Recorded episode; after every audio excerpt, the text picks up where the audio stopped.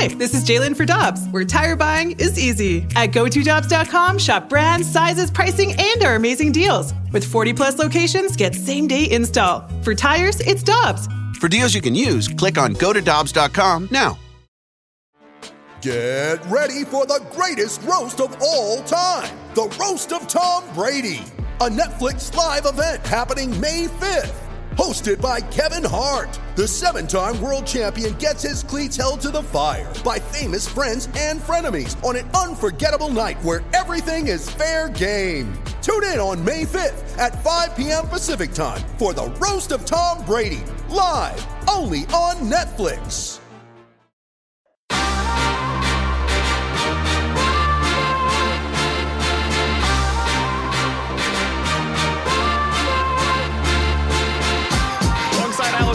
And Tanner Hendrickson, I'm Brandon Kiley. Right now, we're happy to go out to the Brown and Crouppen Celebrity Line to be joined by John Denton, Cardinals insider for MLB.com. You can follow him. I'm sure you already are at John Denton555. We always appreciate his time here on the show. John, hope you're having yourself a happy holiday season. Enjoy your New Year's Eve tomorrow night. How are you doing today?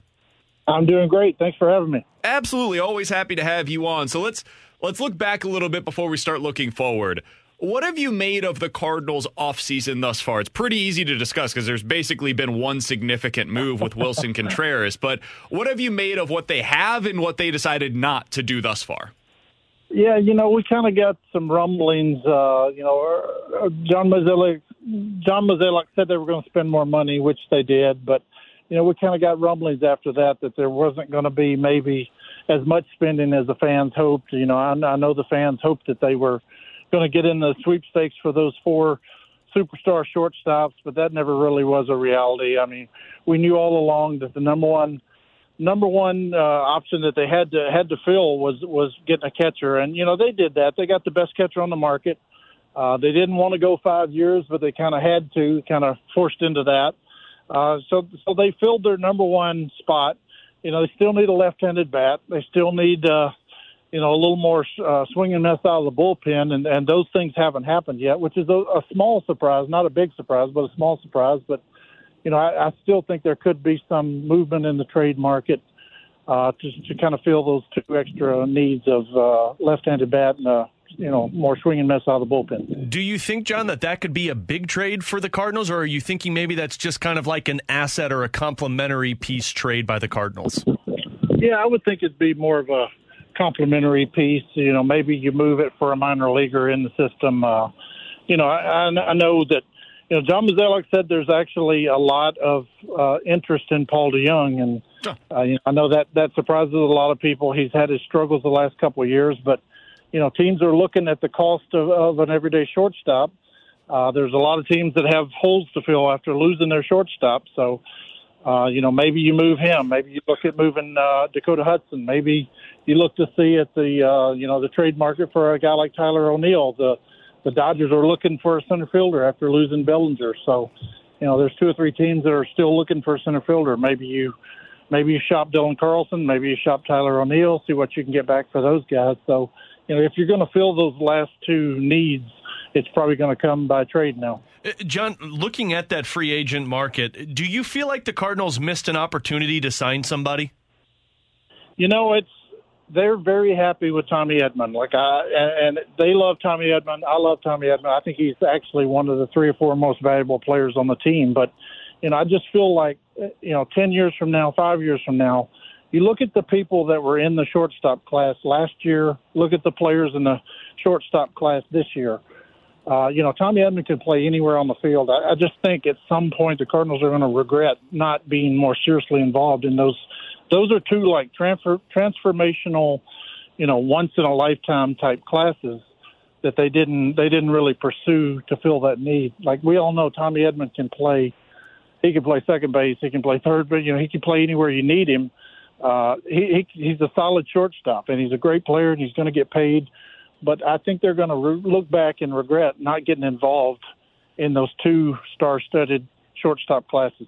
John Denton is our guest here on 101 ESPN. Always appreciate his time. Uh, John, one of the other things that a lot of Cardinals fans were hoping for this offseason was a number one starting pitcher that they could rely upon going into the. Uh, there's no question about it. That guy is your opening day starter. They clearly don't have that. They didn't get that this offseason. Now, there's hope that Jack Flaherty can get back to what he was previously.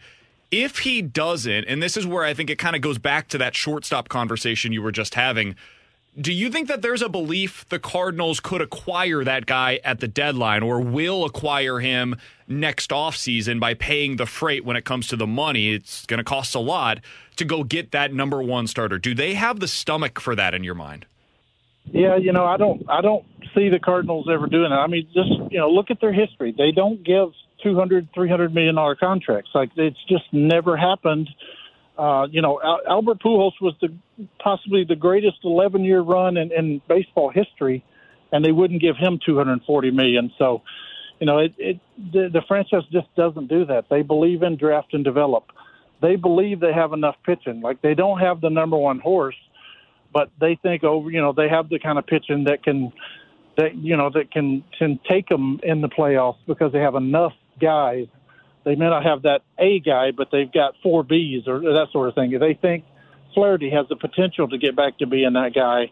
Uh, Miles Mikolas had a great year. He didn't have a great record, but he had a phenomenal year. I, I think they're going to try to lock him up this, uh, you know, during spring training. I think they may talk to Jack about locking him up. They want to lock up uh, Jordan Montgomery for the years to come. But you know, I, they're just not going to be the team that spends $43 million on a Justin Verlander. They're not going to be the team that spends $37 million a year on a Jacob DeGrom. I just, you know, I know that's nice and I know it makes for good Twitter fodder, fodder but they're just never going to be the franchise that does that.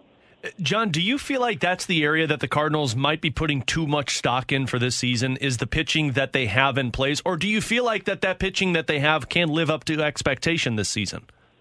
I think they're strong there. I think I think with good health, I think they're actually okay in pitching. You know, of course they need an ace. Uh, what team doesn't need an ace? But like we talked about, they're not going to spend three hundred million dollars on a pitcher. They're not going to spend thirty eight million dollars a year on a pitcher. But I think what they have is good enough to get them to the playoffs. Uh, you know, if Flaherty hits, if Montgomery, you know, capitalizes on a good first season, and then you you know Wayno's going to fight. Wayno's going to be better this year. Uh, Miles Mikolas had a phenomenal year. Hit, you know, with a few swings and misses at different places, he could have been a 16, 17 game winner. He, he pitched really well. He lost to a bunch of aces. Um, I, I think they're okay in pitching wise. I think they need more swing and miss. They need more.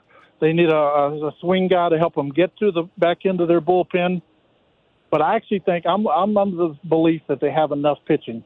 You know, no, they don't have that one big name, that one ace that you can count on. But I think that their depth is better than you know most of the teams in the National League.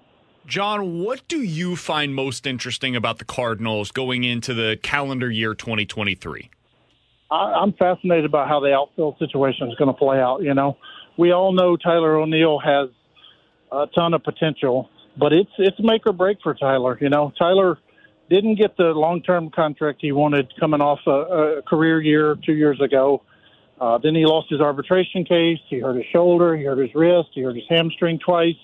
It's kind of make or break for Tyler O'Neill. It may be make or break for Dylan Carlson. You know, I I really think, and I wrote the other day, I think Dylan Carlson is going to be the breakout player of the year. Dylan Carlson is too talented to struggle the way he did last season. You know, he didn't hit lefties last year, or, or he didn't hit left-handed last year, which is rare for him. It was a it was a, a fluky type year where he's hit righties his whole career at every level, and he didn't hit them last year. So, uh, you know, and then you got the Jordan Walker factor. Like Jordan Walker is going to get to play every day in spring training. He may lead the team in at bat and in innings in spring training. They want him to win the job. And Oli Marmol said, you know, at the winter meetings, he said, "Hey, I want to see how Tyler O'Neill responds to this 20-year-old six foot five guy coming to take his job. I want to see how Dylan Carlson responds to that." So, you know, I, I think spring training is going to be fascinating to see how the outfield plays out. John, what are your expectations this season for Jordan Walker? I think he's going to be the right fielder for the next 12 years. I think he's going to be the everyday outfielder for now until, you know, 10, 12 years from now. I think he's going to be a kid. He's never going to be that 40, 45, 50 home run guy, but he's going to be a guy who hits 300, who hits 20 home runs, who steals 15 to 20 bases. Uh, he's got a cannon for an arm out there. I think he's going to take advantage of it. I mean, talking to the kid, he's 20 going on like 32. He has that kind of maturity. He has two wonderful parents. He's very mature. He's very intelligent. He's he's almost a can't miss kid, and I think he's going to get the shot, and I think he's going to show up and take advantage of it, and I think he's going to win the everyday job in, in right field, and then the Cardinals are going to decide which one of these outfielders do we want to trade? Do we want to trade Tyler O'Neill, Lars Nootbaar, Dylan Carlson? I think he's going to. I think the kid is going to win a first, uh, an opening day job, and then they're going to take one of those outfielders and trade him for maybe more pitching.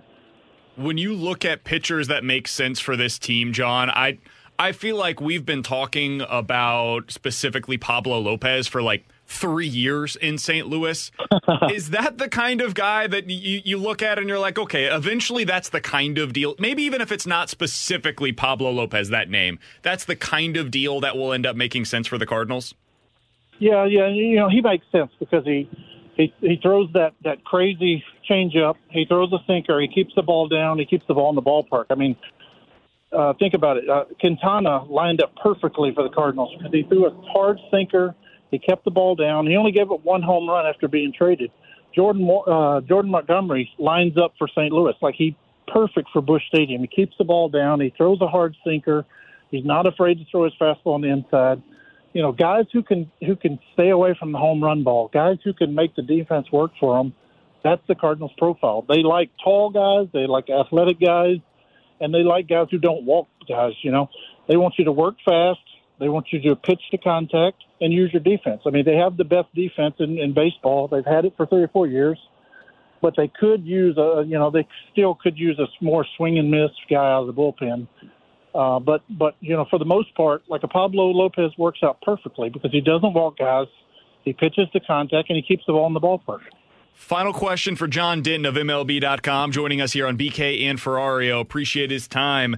John, out of these three players, who do you think will have the best season in 2023? Obviously, pure speculation, but just out of curiosity. Nolan Gorman, Nootbaar, or Juan Yepez? Out of those three, Gorman, Newt, and Yepez, who do you think will have the best year in 2023?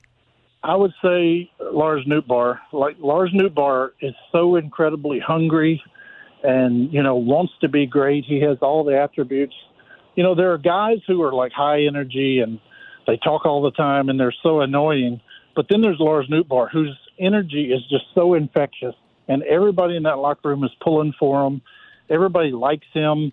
Everybody, you know, he's the one guy who can get Paul Goldschmidt to double over in laughter. Like that's that's no big thing.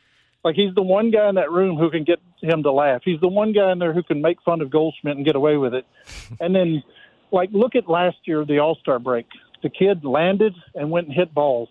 And then he woke up the next morning and had batting practice. Then he drove to Orange County and had batting practice with with Nolan Arenado. That's why he came back a different player the second half. And I think he he broke into that top hundred in exit velocity last year. Like he hit the ball really hard, and he also you know, didn't swing at bad pitches. He was one of their best walk rate guys over the second half of the season. That's why he made for such a good on uh, a good leadoff hitter. So I think a lot of things are lining up. Like he's hitting that prime of his career where he's gone down and he knows what it takes to succeed at this level. So I, I really think big things are coming for Lars Nootbaar. That may be as the starting right fielder, that may be as the starting center fielder, uh, but I think he's got enough attributes that he's going to have a big season. He's John Denton. Always appreciate his time. Love seeing him out of the ballpark. Excited to be able to do that again this upcoming season. You can find his work over at MLB.com. Be sure to be following him as well on Twitter at John Denton555. John, have yourself a very happy new year tomorrow, and we will hopefully, hopefully we'll be talking with you again soon. Sounds great. Thanks, guys. Happy New Year.